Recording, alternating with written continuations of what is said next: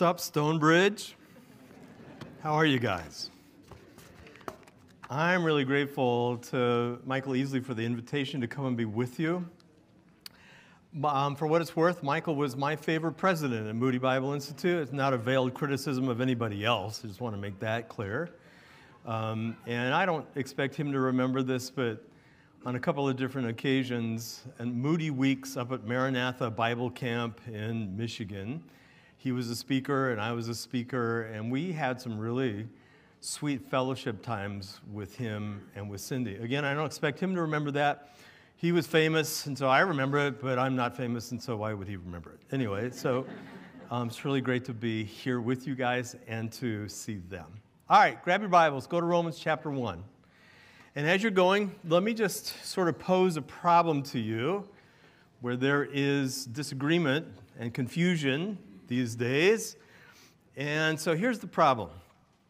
Let's suppose somebody lives in a remote part of the world where they could never hear the gospel of Jesus. They don't have scripture, they don't have access to radio or television or even cell phones, and, and so they never hear about anything. When they die, what happens to them? More and more, apparently, about half of the evangelicals in the world, and evangelicals, that's you and me, at least the evangelicals in America, would say when that person dies, he goes to heaven. Because why would God send somebody to hell who would never have had the chance to hear the gospel and get saved? And there is more and more indication that evangelicals are beginning to think that. John Piper, in a very interesting book, and Piper doesn't believe that, but he writes against that understanding. In his book, Let the Nations Be Glad, he talks about, he cites a couple of different scholars who believe that, that when a person who doesn't have a chance to hear the gospel dies, they go to heaven. John R.W. Stott says, I believe the most Christian stance is to remain agnostic on this question. The fact is that God, along with the most solemn warnings about our responsibility to respond to the gospel, has not revealed how he will deal with those who have never heard it. Two individuals who edited a book entitled Through No Fault of Their Own, William V. Crockett and James Sigountos, write those who hear and reject the gospel are lost. And those who do embrace the light of general revelation must be willing to turn from their dead idols to serve the living God. 1 Thessalonians 1 9, taken out of context, I might say. General revelation then creates in them a desire to reject their pagan religion. It does not help them see the saving significance of their own. And so the idea is if they respond correctly to the light of God in creation, what could be known about God from creation, they respond correctly to that, they're redeemed, they're justified. When they die, God will let them into heaven. Now, if we believe that, what does that do to the motivation for Christian missions? And I'll show you why. Well, why that's an issue. If we believe that, and we send missionaries to this remote group, wherever it might be, and they hear the gospel clearly from the missionaries and reject Christ, then their eternity is sealed and they are doomed. But if we never send missionaries to them, there's always the hope that they might respond correctly to the light of God in creation, and that when they pass away, God will just let them into heaven. If we believe that, we had better never send missionaries. And so any sort of enthusiasm for the missionary endeavor is just going to go away. That, my friend, is a major problem. And we're going to find that, in point of fact, Scripture is clearer on this issue than many people tend to think. And so we're going to be looking at Romans chapter 1 and the first part, last part of Romans 1, first part of chapter 2, and take a look at the answer. But before we do that, the first thing I would like you to do is I want you to go to Romans chapter 3. And then we're going to go right back to Romans 1. Just to make it very clear that while we're talking especially about people in Romans chapter 1 and first part of chapter 2, while we're talking about people who don't have the Bible, they don't hear the gospel, that nevertheless, Paul is what, what Paul's going to say here in chapter 1 and chapter 2 is true for everybody in the entire world. He concludes his introductory section of Romans with these words. Take a look at chapter 3 of Romans, verse 19. He says, Now we know that whatever the law says, that's the law of Moses. We know that whatever the law says, it speaks to those who are under the law, so that every mouth may be closed and all the world may become accountable to God, because by the works of the law, no flesh will be justified in his sight. Notice how many mouths are closed here? How many? You can speak, you can talk back to me. Every, my, my NASB says, every mouth may be closed. And how much of the world may be accountable to God? All the world. So we're talking about everybody, everywhere, whether they have scripture or not. Now, the Apostle Paul in chapter 1, verse 18, go back to chapter 1 now, if you would please. Chapter 1, verse 18 through chapter 2, verse 16. The Apostle Paul is going to say that believers need to get the gospel out to others because everybody is under the wrath of God and needs the salvation offered in Jesus. And he's going to talk about really bad people need to hear the gospel, but even good people, not Christians, but even good people, they also need to hear the gospel. And so he starts out, first of all, by talking about how, of course, really bad people are under God's wrath. We, all of us, would anticipate the idea that Adolf Hitler is under the wrath of God. Really bad people are under his wrath. And so he says that there is a wrath of God. He just presents the truth of this wrath against bad people. Verse 18. He says, For the wrath of God is revealed from heaven against all ungodliness and unrighteousness of men and women who suppress the truth in unrighteousness.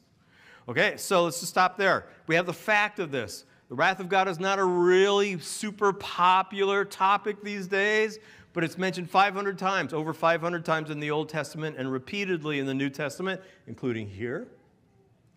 And notice that the wrath of God is a fact against those who suppress the truth of God in unrighteousness. That is, unrighteously they suppress it. Now, we're going to do a tiny word study here. The word suppress is a word that means to stifle, to prevent, to hinder, to restrain. People in remote areas, now these people don't have scripture because they're looking only at the light of God in creation. So they don't have scripture, they're in a remote area. So here's, the, here's how, how it is with them. And just to sort of illustrate the point of the word suppress, I want you to imagine with me that you jump into the deep end of a swimming pool, and I toss you a beach ball, and I ask you to press the beach ball under the water in the pool. Now, to press the beach ball down, if I spoke Greek and if you spoke Greek, I might use this word suppress. That is, these people suppress the truth of God in unrighteousness. Okay? Now, because we're told that there are people who love physical learning, I want you to suppress the beach ball, to press the beach ball into the water. What you're going to do is you're going to put your hand and cup it at about eye level. Everybody, or I will use harsh language on you. Put, put your hand, and now, now what are we going to do with the beach ball? We're going to hold it down under the water. We're going to press it down. That was special. Let's do it. Let's do it again. Let's do it again. So we got the beach ball, right? Guess what people who don't have scripture and only have knowledge of God from creation, guess what they do with that knowledge? Show me. this is what they do with it. Now, if we have knowledge of God, and Paul's going to indicate, I think, that, that people do, it might not be very much. It might be this much. Hold up your fingers that far apart. It might be this much. The problem is, what does the whole world do with that apart from Jesus? What do they do with that? They do this. You do not take knowledge of God and disregard it, ignore it, suppress it, reject it without that being a sin. If people do, if people do, do that with the Bible, then of course we'd say, well, yeah, they're sinners. But even a person who has knowledge of God, if it's even only this much, even only that much, this is what they do with it, and that makes them sinners. That's a very important thing to keep in mind because of where he's going to go here in just a little bit. So he has mentioned that there is wrath of God against people, and then he talks about the reasons for this wrath against people, verses 19 to 23. Here's the first thing about this there's knowledge of God. And so Paul begins now to explain and justify the statement that people suppress the truth of God. He says in verse 19, because that which is known about God is evident within them, for God made it evident to them. And then verse 20, he explains now how it is that the people could, we could say that God made it evident to them, so they have knowledge of Him. Since the creation of the world, His invisible attributes, His eternal power and divine nature have been clearly seen, being understood through what has been made, so that they are without excuse. And so when a person looks at creation, they can have some idea of God who made this. God must be bigger than the earth, or maybe the cosmos that God must be an orderly God, that God is a God of variety, and so He's put color in here instead of having it all be shades of gray.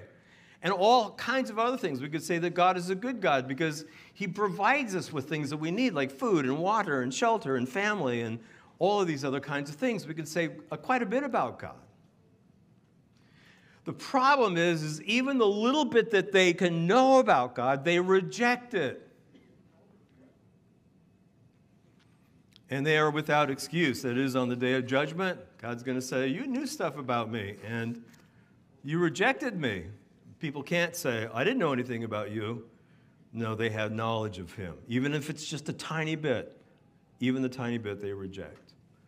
And so, not only is there knowledge of God, but there's a rejection of it. We already touched on that. Verse 21 For even though they knew God, they did not honor Him as God or give thanks isn't that an interesting phrase?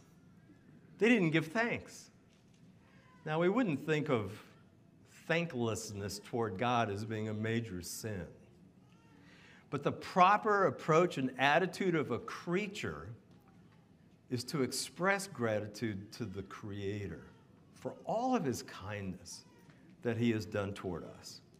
But, it says, they became futile in their speculations and their foolish heart was darkened. Professing to be, uh, professing to be wise, they became fools and exchanged the glory of the incorruptible God for an image in the form of corruptible man and of birds, four footed animals, and crawling creatures. Verse 22 professing to be wise, they became fools. You know, we live in a culture where people would call themselves brilliant, and Paul would say they're foolish. I don't know if you've ever heard of Stephen Hawking, who was a great British physicist, um, died, I think, in 2017 or 2018. There was a movie made about him, which I haven't seen. But in 2010, he co authored a book entitled The Grand Design. And Stephen Hawking, who is not a Christian, says on page 180 in that book, and pages around that, but 180, he says, The universe created itself from nothing. He doesn't have a category for God, refuses to believe that there's a God. I want to think about that just for a second. When a physicist like him says the universe creates itself, you kind of go, ooh, universe created itself from nothing. Now, sitting out in the parking lot out here is a really cool dark gray 2017 Ford Mustang. It's my car. That's the good news. I have a Mustang. Bad news is it only has four cylinders. now, my car is the, the most base model that you can get. The only, the only you know, add-on was an automatic transmission. Um, but it's a fairly complex machine, you know. Now, if somebody were to ask me, where did that car come from? If I were to say, it created itself from nothing. My Ford Mustang created itself from nothing. Anybody I would say that to would go, yeah, what have you been smoking, Vanlaningham? What a stupid thing to say. But in point of fact, that's what people say about the universe. You leave God out, then you become foolish. And you say things like that. How could the universe create itself from nothing? First of all, there's nothing from which it can put things together to create. There's nothing. And then, in addition, you can't create yourself. There has to be somebody or something who comes before the thing that's created in order to give rise to the thing that's created. Guess what? That's God. And yet, when you let go of the truth of God, you become foolish in your speculations and your mind is darkened. Uh, the very witty Roman Catholic um, writer and, and author, G.K. Chesterton, it's ascribed to him that he said, when people stop believing in God, they don't then believe nothing, they will believe anything. Isn't that interesting? And that's what we have here reflected, I think. And so we, we're, we're in an age where there are futile speculations. So, we have seen that there is a truth of God's wrath against really bad people. And the reasons for it is because there's knowledge of God, but there's it's rejected. And here's the third thing about all of this how is God's wrath revealed against really bad people? And this is verses 24 to 32. I'm going to go very quickly here and kind of summarize. It says, first of all, God gives them over to religious impurity. Verse 24. Therefore, God gave them over in the lust of their hearts to impurity, so that their bodies would be dishonored among them. For they exchanged the truth of God for a lie and worship and serve the creature rather than the creator who is blessed forever. Please note, when people in a remote area who have only the light of God in creation, when they reject that, notice that that not only makes them a sinner, you don't reject knowledge of God and not be a sinner, but also then you slide into idolatry. I want to suggest that this person who lives in this poor, remote area and, and we, we tend to think, well, if he just responds correctly to the light of God in creation, that person, according to Paul, does not exist. Because they suppress the truth of God in unrighteousness. And so, what does God do? God says, You want to go be on your own? Then you're going to go out and do some religiously impure things that are ultimately are self destructive and so many of the religions of the world are harmful for people, even Islam. Islam in the West, nice religion. Ask the women who live in Afghanistan how nice Islam is. Also, God gives them over to degrading passions. For this reason, God gave them over to degrading passions. For their women exchanged the natural function for that which is unnatural and in the same, same way, also, the men abandoned the natural function of the woman and burned in their desire toward one another. Men with men committing indecent acts and receiving in their own persons the due penalty of their error. This is the homosexuality passage.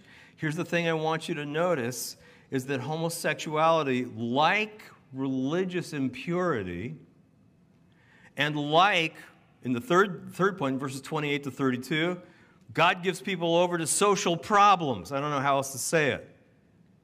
He gives them over to social problems. Well, if social problems are not good, and if they indicate God's displeasure, and if religious impurity also indicates his displeasure, it's a form of his judgment, then that's the case with homosexuality as well. Homosexuality, when it's given safe harbor in a people group, is an indication of God's displeasure and his judgment. It is not some morally neutral lifestyle alternative or something.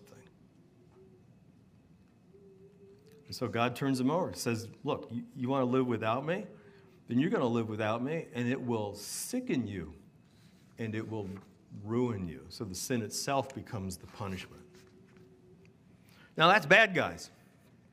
We would expect this to be the case. Notice that the bad guys have quite a lot of ugliness in their life.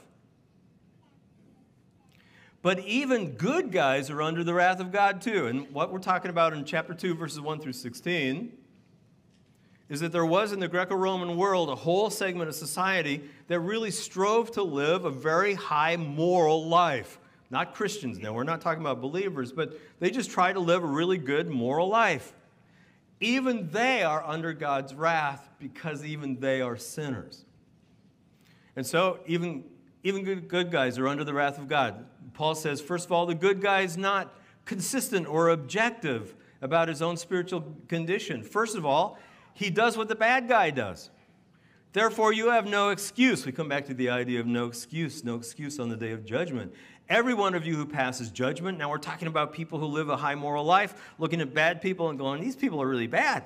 For in that which you judge another, you condemn yourself, for you who judge practice the same things.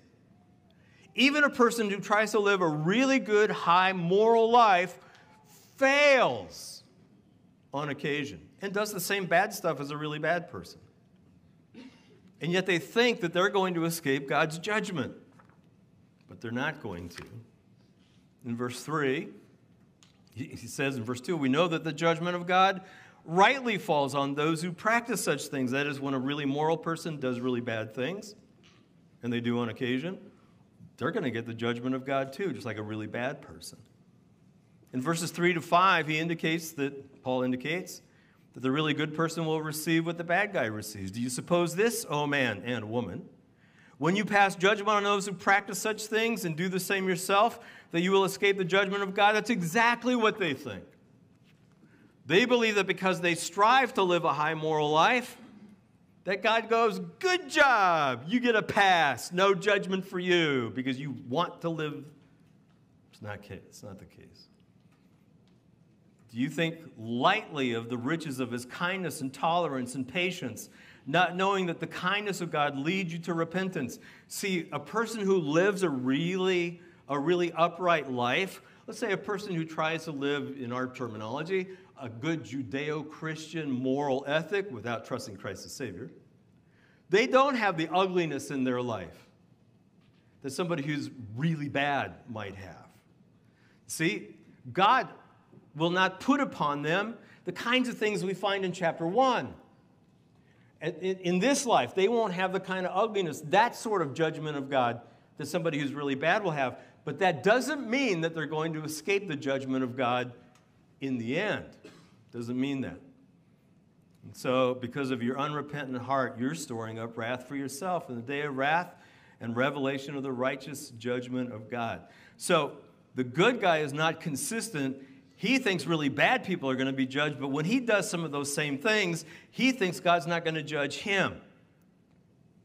In addition, the good guy does not understand God, verses 6 through 11. And here's what they don't understand about God that God judges based on one's deeds. God says in verse 6 God will render to each person according to his deeds. To those who by perseverance in doing good seek for glory, honor, and immortality, but those who are selfishly ambitious, verse 8, and do not obey the truth, but obey unrighteousness, wrath, and indignation. There will be tribulation and distress for every soul of man who does evil, of the Jew first and also of the Greek, but glory and honor and peace to everyone who does good, to the Jew first and also to the Greek. And you're reading that and you're going, wait, wait, wait, wait, wait, wait, wait. That sounds like Paul says you can be saved by your works. You can be. And here's how you do it as long as you live a good life all the time and never sin, then when you die, God will let you into heaven. I want to say that again. As long as you live a good life all the time and never sin, when you die, God will justify you. He'll let you into heaven.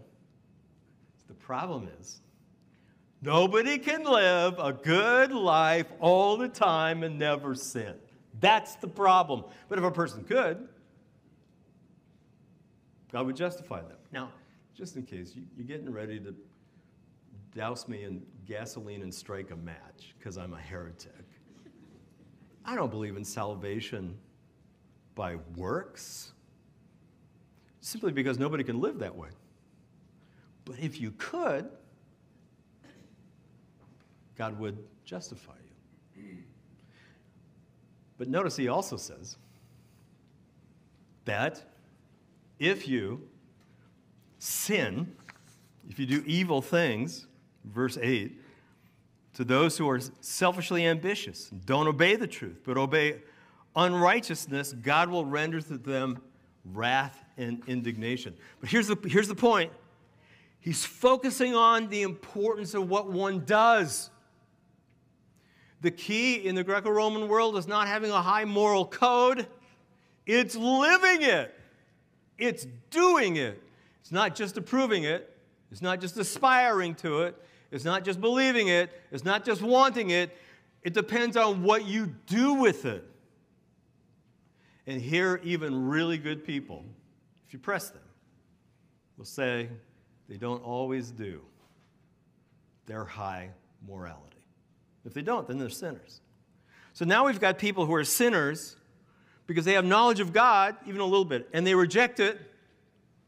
Because of that rejection, then they slide into immorality and to idolatry.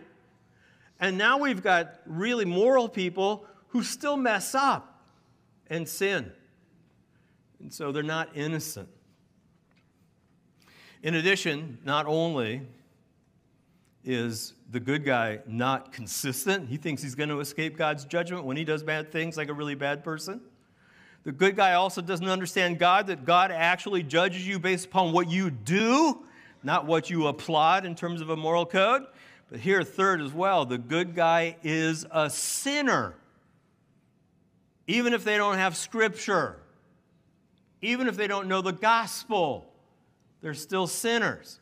And Paul unpacks how that could be the case. Good guys sin when they violate their moral code, he says in verses 12 to 14. Look at verse 12. For all who have sinned without the law, that's Gentiles. In this particular passage, in a remote area, who don't have the Word of God. For all who have sinned without the law will also perish without the law. Look, that person who lives in a remote area, he doesn't have the law. If he sins, he's going to perish even though he doesn't have the law. They're not going to die and God lets them into heaven. They're in big trouble.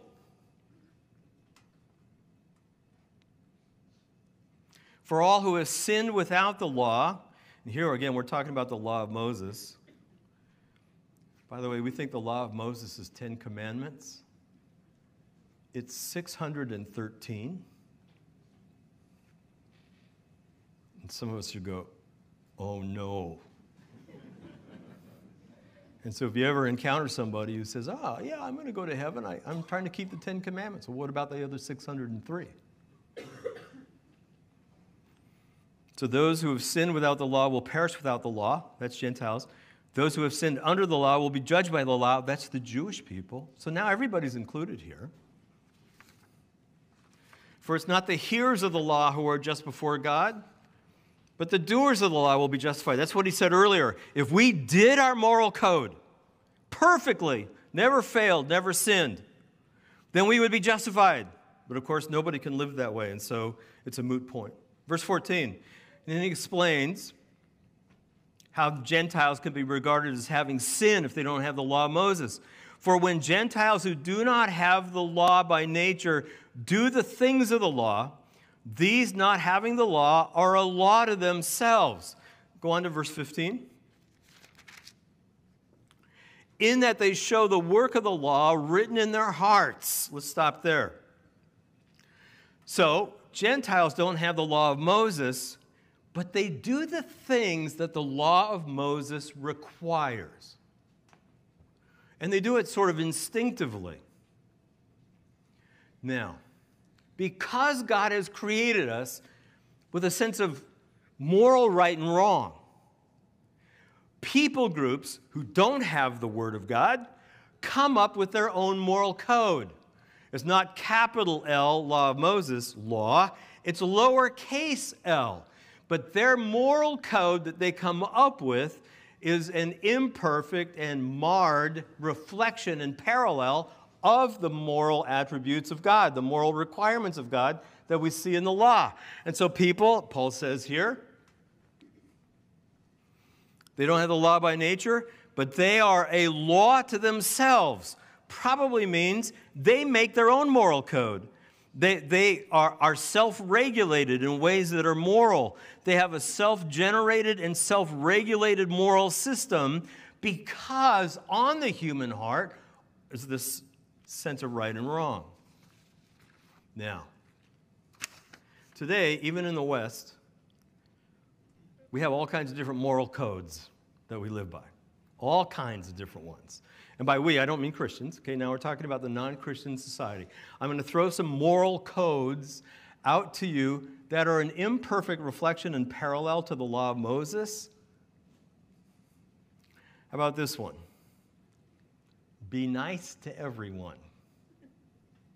That's a great moral code. Here's another treat everyone fairly. By the way, you can find these things in the law of Moses. Don't break the law. Mind your own business. Honesty is the best policy. Be tolerant of everyone. Be tolerant of everyone. Unless, of course, you perceive that they are intolerant, and then you better not tolerate those who are intolerant. One of my favorites all things in moderation. Now, all those are great. All of those imperfectly reflect stuff that we have in the Word of God, especially the law of Moses. Problem is if you press somebody who claims to be living by one of those, do you actually always do that? If they're honest, what will they say? No.